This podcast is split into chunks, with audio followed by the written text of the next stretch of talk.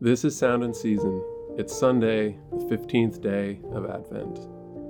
Our scripture for the day comes from the prophet Isaiah, chapter 9, verses 2, 6, and 7. The people who walked in darkness have seen a great light. Those who dwelt in a land of deep darkness, on them has light shone. For to us a child is born, to us a son is given, and the government shall be upon his shoulder, and his name shall be called Wonderful Counselor, Mighty God, Everlasting Father, Prince of Peace. Of the increase of his government and of peace there will be no end on the throne of David and over his kingdom to establish it and to uphold it with justice and with righteousness from this time forth and forevermore. The zeal of the Lord of hosts will do this. This is the word of the Lord. Thanks be to God. We all know what it feels like to be unsettled within our souls. Life circumstances are out of whack. No matter what we do or how hard we try, we can't seem to feel settled and we experience turbulence deep in our soul. The Israelites in this passage certainly feel the same way. They have been rebelling against God's covenant, and Isaiah, a prophet, has been warning them that their rebellion would bring God's wrath in the form of a brutal attack from the Assyrians.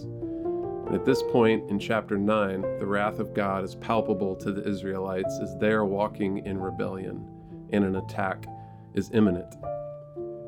But at the same time, Isaiah also brings a message of hope through this child he is foreshadowing, who will be called the Prince of Peace. Yes, they're at war, but the peace they long for is coming. This peace being offered by a child that is to be born goes deeper than the Israelites' current stormy circumstances and offers comfort for their worried souls. There is a prince coming, and he will bring peace to these people that are at war with one another and with God. We often tend to associate peace with circumstances. Are we at peace with our families, our coworkers, our friends, our finances?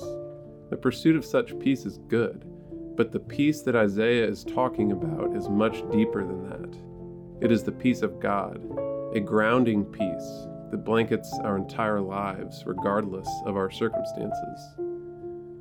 The Prince of Peace delivers a peace that is deep and allows us to hold a posture of peace regardless of what life might throw our way. A peace that, regardless of our circumstances, allows us, like a tired dog, to plop down at the feet of our everlasting Father, exhale, and feel a deep, soul settling rest. Isaiah promises to his people that the peace of Christ is coming, and it will change everything. How do we access this peace? The peace of God that Isaiah is promising the Israelites. Jesus' peace.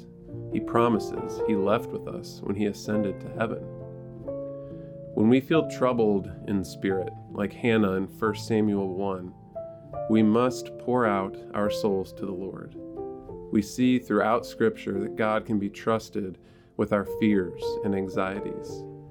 He who knows our innermost thoughts and fears wants us to process those through prayer to Him so we can go about our lives in peace. May we spend time this Advent season pouring out our souls to our everlasting Father. We also need to make our requests known to the Lord. Paul, when he's in prison in Philippians 4, says that the antidote to fear and anxiety is to make our requests known to God and not just to make them known, but to make them known with thanksgiving. The order here is important. We make requests in thanksgiving before we know how God will answer, because we know whatever answer He gives, He is good. The key to peace is not how God answers our prayers of supplication, but it's knowing and believing in the person of God, the child that is born, the Son that is given the Prince of Peace. Lord, hear our prayer, and let our cry come to you. Let us pray. Everlasting Father, in your perfect design, you have made darkness such that even the tiniest ray of light can pierce it. As we, your people, stumble in darkness, please shine the great light of your Son on us to bring us peace, comfort, and joy. We know your promises to be true. Please help us believe. O God, make speed to save us. O Lord, make haste to help us.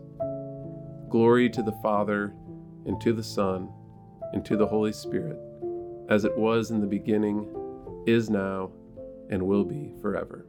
Amen.